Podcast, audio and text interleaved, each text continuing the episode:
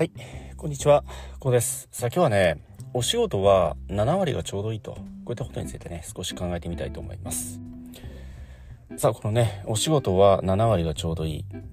まあ、これ結論から言いますと、お仕事はま7割程度のね、力で取り組んでいこうと。まあ、このような意味合いと言いますかね、このような、ま、含みがある言葉なんですけど、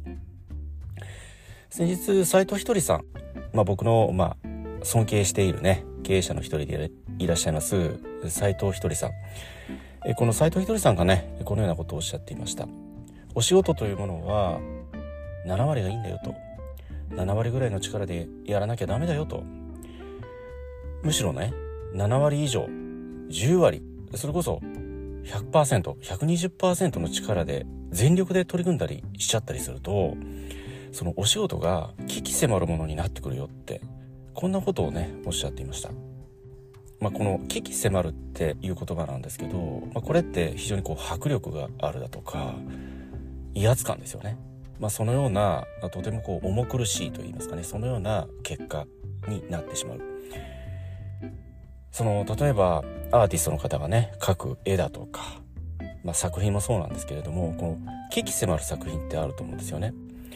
その作者のね思いだとか魂だとかね非常に強い念みたいなものがこう入りすぎている。このような作品、絵って、まあ、部屋にこう飾った時に何とも言えない威圧感があったりだとかね。それこそ見ただけでもとてつもない迫力。そのいい迫力ならいいんだけど、それがこう迫ってくるような非常に重苦しい雰囲気。まあ、そのような作品だとか絵って、まあ、逆に言うとこう、少しばかり嫌悪感を感じるぐらいのね、まあ、そのぐらいのね、イメージだとか雰囲気を、まあ、受け取ってしまったりするんだけど、まあ、僕たちのお仕事においてもね、少しばかりこう肩の力を抜いていくというかね、そのような心持ち、こ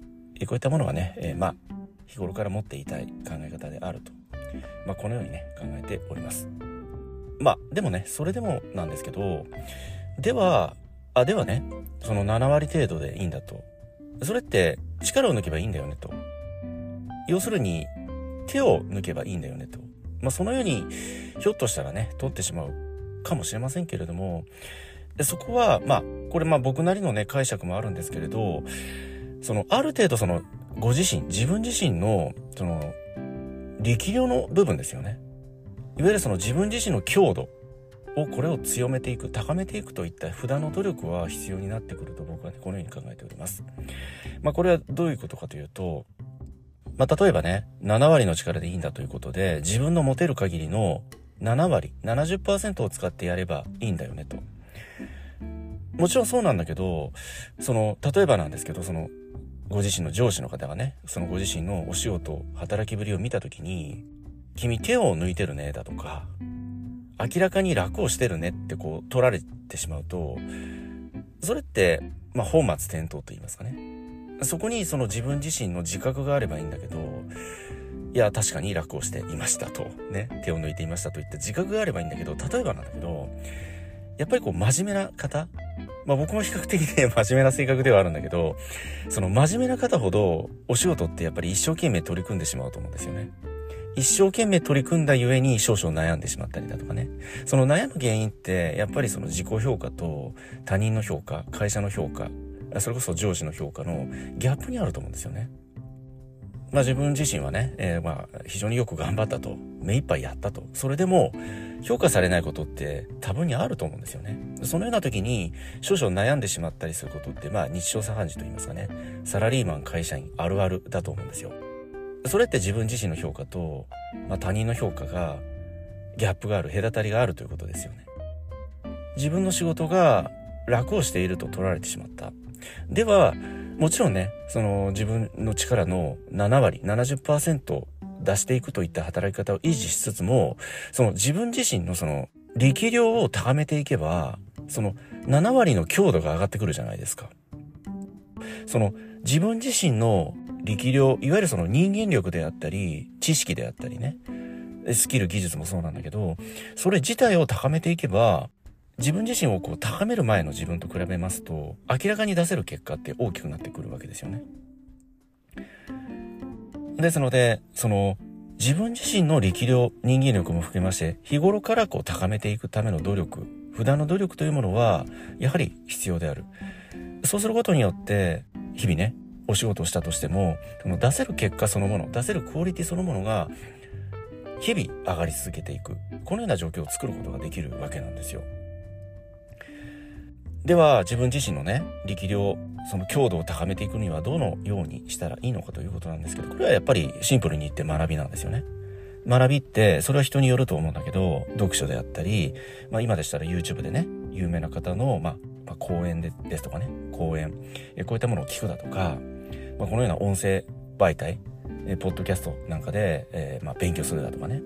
まあ、様々この方法って今あるので、このような日々の普段の努力をしながら、自分自身のこの力量、知識、技術、スキル、様々なものって高めていくこと、今非常に多種多様な方法があるので、このような日々の普段の努力ってとても大切になってくると。その上でのこの自分自身の持てる力、力量の7割を出していく。まあ、このような働き方だとか、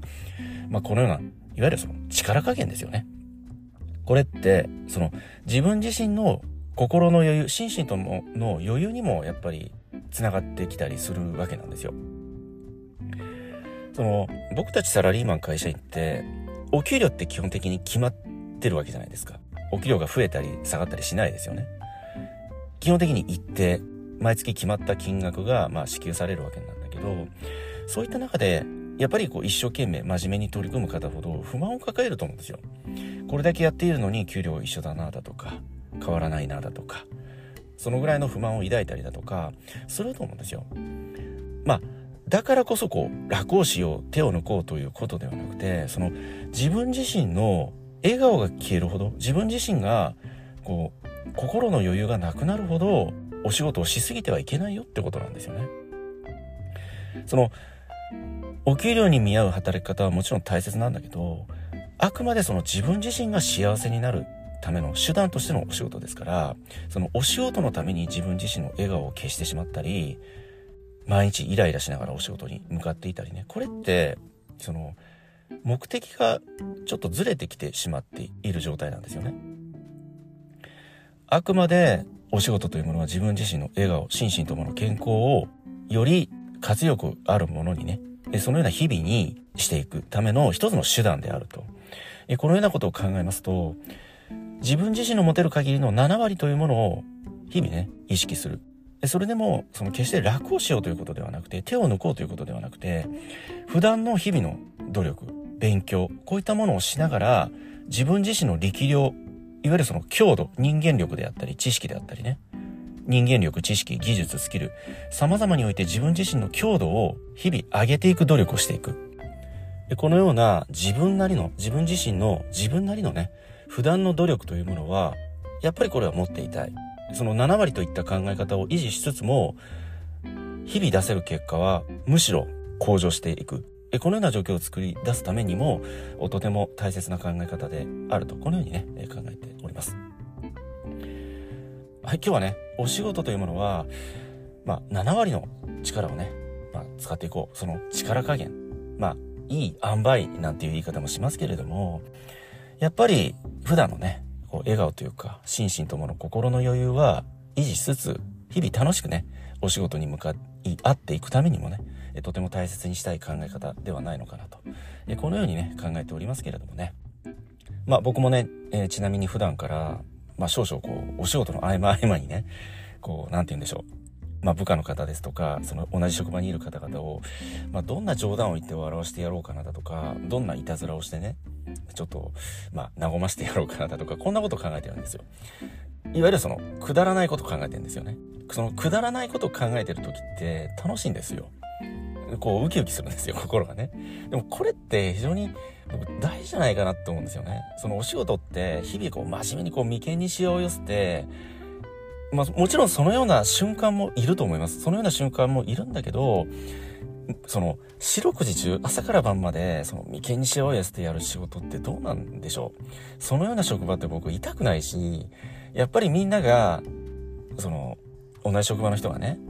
あ、ここで働いててよかったなって思えるような職場っていうか、そのようなお仕事場でありたいと思うし、そのようなお仕事環境でありたいと僕は思うんですよね。その方が僕自身もその出勤し、働くこと自体が楽しみになるし、その、それこそお仕事終わって家に帰った後も、何とも言えないこの達成感っていうかね、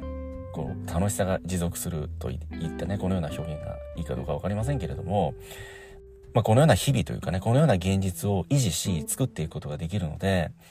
まあ、シンプルに言って、その方が楽しいじゃないですか、お仕事って。どうせやんなきゃいけないことだからね。だから、少しばかりこう肩の力を抜く。それでも、普段、それでも日々のね、普段の努力というものは忘れないで。このような考え方がとても大切な考え方であるとまあ、改めてね、この斎藤ひとりさんのお話を聞いたときに、こんな、このようなことを考えましたのでね、少しばかりお話をしてみましたけれどもね、えこのような考え方、どのようにね、お考えになられますでしょうか。はい、今日はこの辺りでね、終わりにしたいと思います。今回の内容が何らかの気づきやヒントになればね、え大変幸いと考えております。ではまた次回お会いいたしましょう。ありがとうございました。